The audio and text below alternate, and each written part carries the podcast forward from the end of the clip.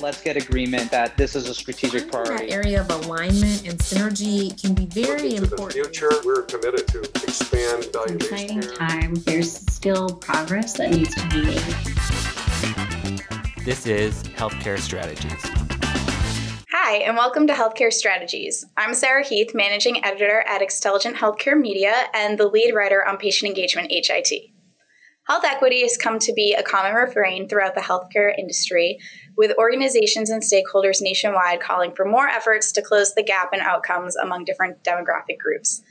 But although industry leaders have no intention of being exclusionary, some groups are sometimes left out of that health equity conversation. Here to talk about one of those oft forgotten populations is Dr. Colin O'Reilly, the Vice President and CMO at Children's Specialized Hospital. Part of RWJ Barnabas Health in New Jersey, Children's Specialized Hospital focuses on the healthcare needs of populations with special needs or disabilities. Thanks for joining us today, Dr. O'Reilly. Oh, thanks so much for having me. Thanks for addressing this important topic. Yeah, of course. I guess maybe just to kick things off, if you wanted to describe a bit about what your organization does, you know, the, the population that you treat, your missions, and, and what you guys do differently from other healthcare organizations. Sure. I get the very fortunate opportunity to lead Children's Specialized Hospital from a, a medical standpoint. We are the nation's largest provider of pediatric acute rehabilitative services. So, our primary flagship ent- entity is a pediatric acute rehab hospital here in New Brunswick, New Jersey. But outside of the inpatient acute rehab setting, we also see over 35,000 children throughout New Jersey and the tri state area for specialized pediatric needs. So, our patient population are really kids who have specialized needs. Some of them have very complex or chronic diseases who require a different level of attention than your neurotypical child.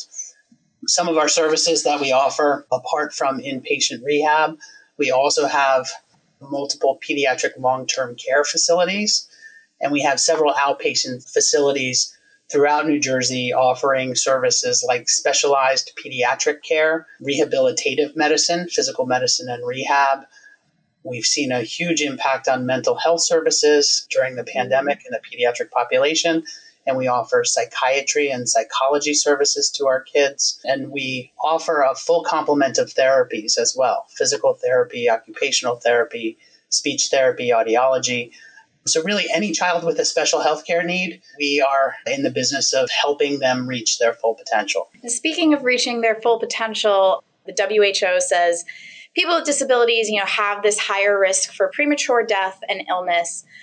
And I was wondering if you could kind of describe some of the factors that might have led to this disparity, and particularly kind of health system factors, I guess, to begin with. You know, in what way are health systems not necessarily set up to help folks with disabilities achieve that well being? Yeah, so really complex question here, right? Yeah. These kids need a different level of understanding and health anticipation for what they're going to need in the future. Most of these kids who are coming to us don't have just one disease or one specific diagnosis, they have several. And with each compounding diagnosis requires another level of specialists. And once you get to that complexity of care, you need to have really enhanced communication, you need to have care coordination, and you have different levels of needs and supports for the families and for those children to really make sure that everybody is on the same page and everybody is looking towards that same end goal, which is the patient's what we call total health. Right? Mm-hmm. We need to work on their mind, their body, and their spirit all together mm-hmm. um, to make sure that we're coordinating care to get these kids to their full potential. Mm-hmm. Yeah, and I wanted to touch a little bit on that patient provider communication aspect that you mentioned.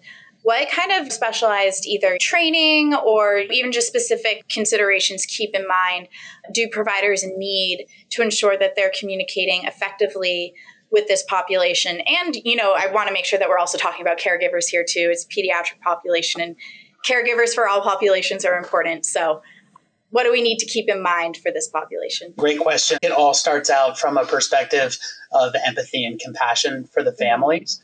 You really need to, as the caregiver, take a step back and put yourself in that family's position and think mm-hmm. about all of the complexities of the care that they're dealing with. We, we do something with some of our young trainees where in our outpatient sites, we have them just sit at the window and mm-hmm. look at the level of care and attention that's needed for a parent just to physically bring in a very complex child mm-hmm. into the office. It takes a lot of extra time, it takes different consideration, and the impact on these families is great to begin with, right? And we mm-hmm. need to recognize that as care providers as a basic step one of how we're approaching the care for these kids.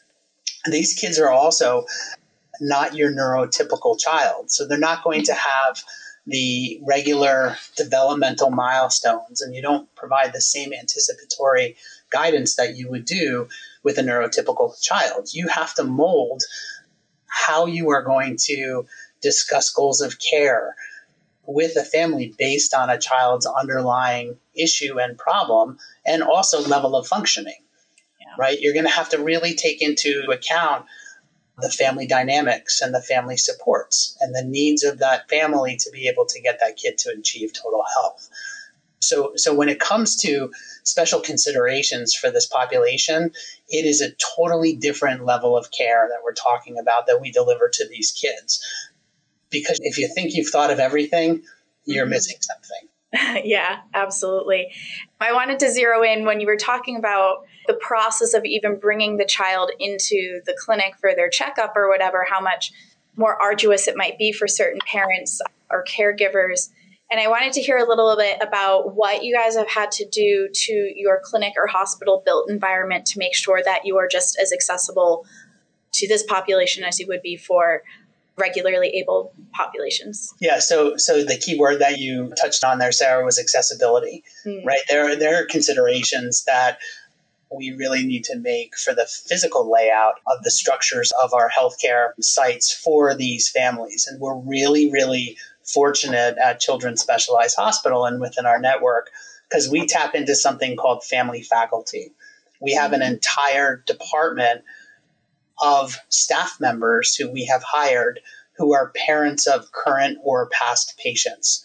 And one thing that we've done as we've designed new spaces to provide healthcare, we've actually brought the family faculty into the design team mm-hmm. so that they can talk to us about what it's like to be one of these families to bring these children in. How much space do you actually need? Where is ideal parking? How do you create different ramps and different access places? How do you engage a family if you know that there's going to be a waiting room, possibly with children with autism?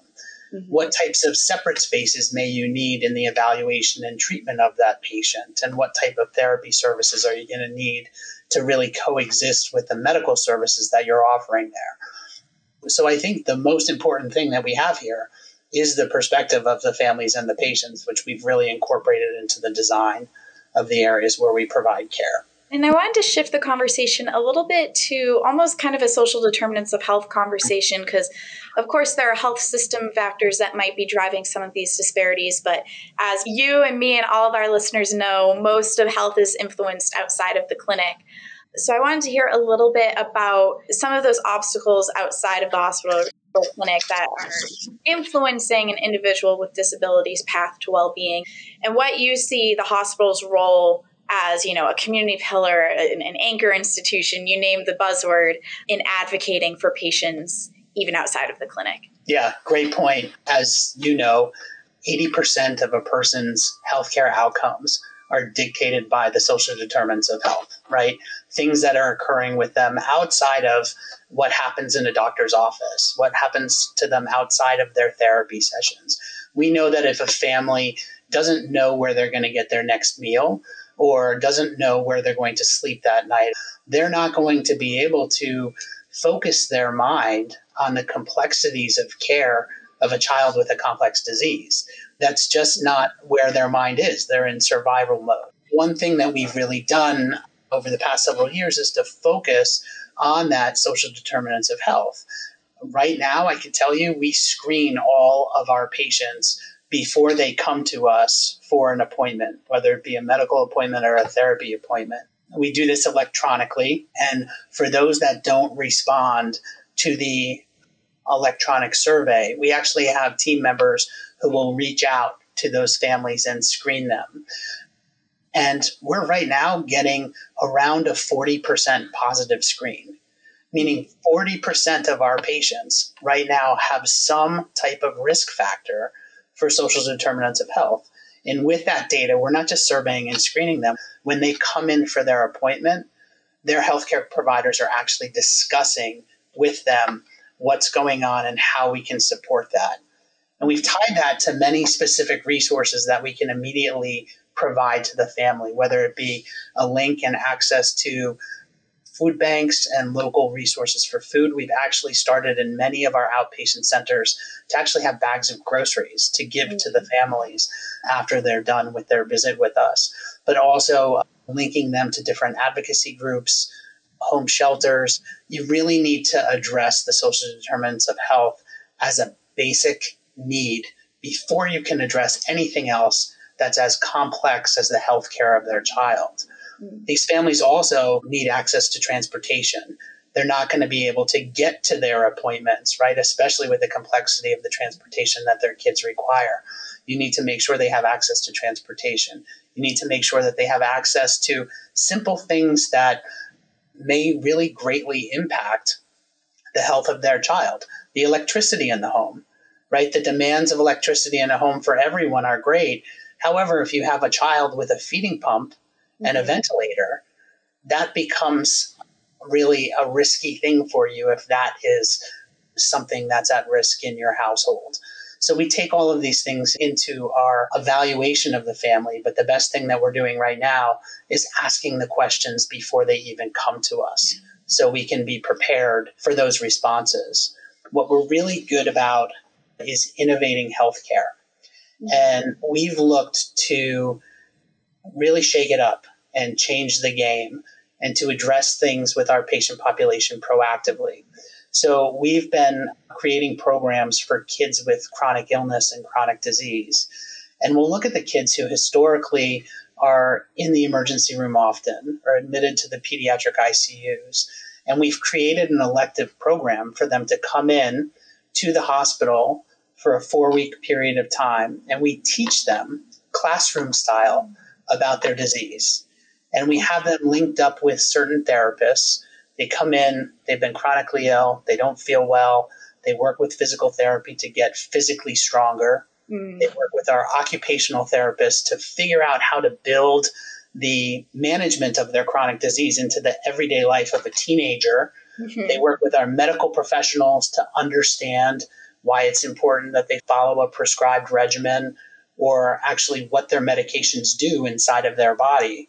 And then we take them out into the community so they can practice their skills. And we require that families participate in these programs so that the education doesn't just go to the patient, it goes to the family. We mm-hmm. give them cooking classes, we teach them about healthy living. And, and these are programs that historically the insurance companies would not pay for. Yeah. Because they didn't understand it.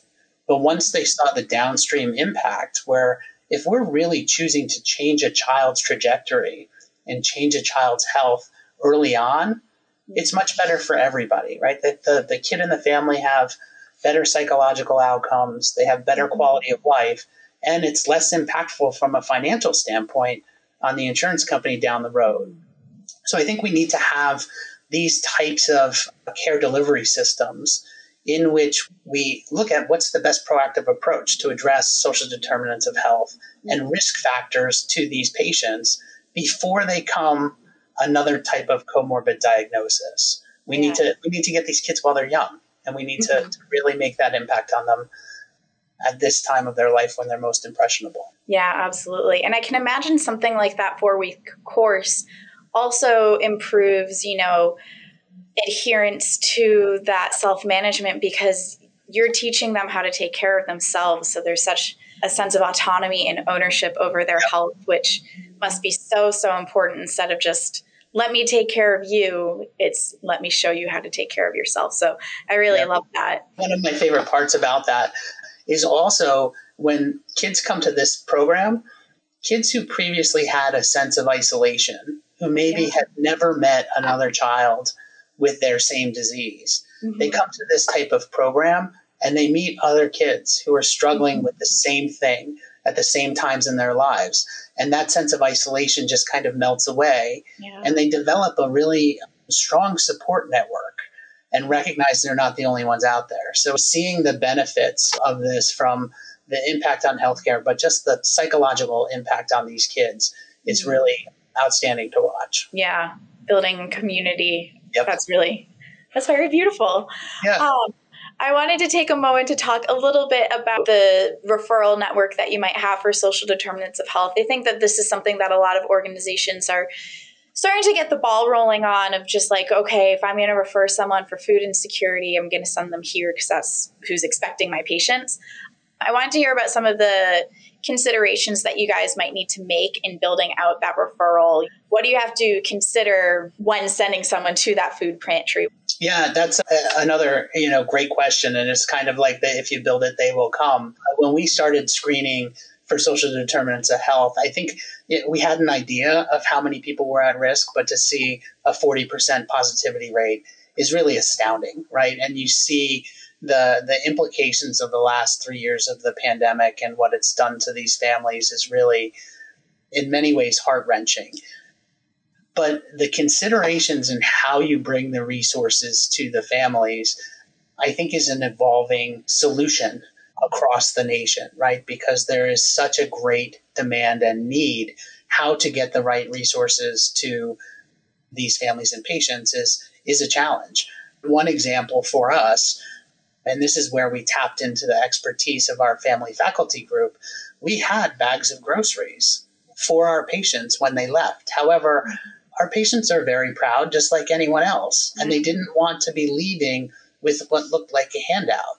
Mm-hmm. And our family faculty recognized this, and they actually changed the types of bags that we mm-hmm. gave the resources out to the families in. And that type of consideration, I think, is really important to have. So you're linking the families to resources that, one, they're going to use, and two, they know that are going to be there for them going forward. Other things that we we've started to tap into is really that transportation and we're using certain types of modalities and and different research projects looking at no show cancellation rates and using artificial intelligence to try to predict no show cancellation. And what we're finding is the no show cancellation is not because the majority of patients just don't want to come to see their medical provider. Hmm. Oftentimes it's because of an issue with social determinants of health. So we're looking at these research projects with our artificial intelligence and no show cancellation predictable model and trying to overlap it with the social determinants of health screening to see which kids are coming and who are not. And if they are missing their appointments, is it because of some type of risk factor they have? And how do we supplement that? Do they need the transportation? Do they have a parent who can't miss work, you know, can't mm-hmm. take off one more day because they may lose their job. That's the crux of what we need to do in medicine going forward. Yeah, absolutely. And just, you know, to wrap things up, I know one of the themes that I introduced at the top of the episode was the idea that when we talk about health equity, we aren't always talking about populations with disabilities. And I wanted to hear a little bit of your take about what more organizations or even just the industry overall can do to ensure that this population isn't forgotten when we plan these health equity initiatives. Yeah, so one is invite them into the conversation. Hmm.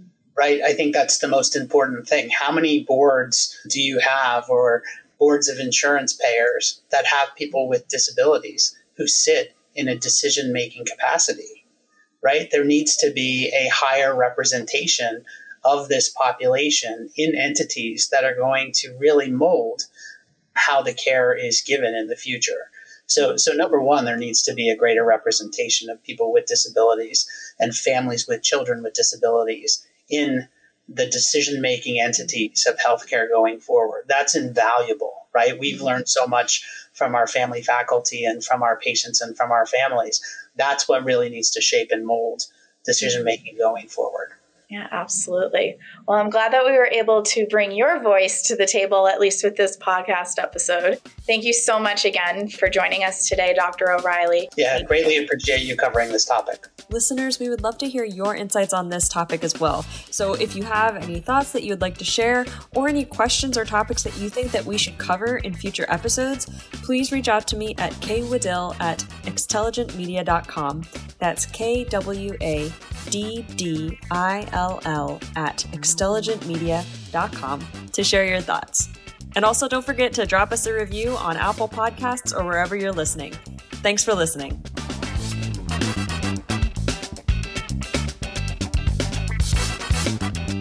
This is a Tech Target production.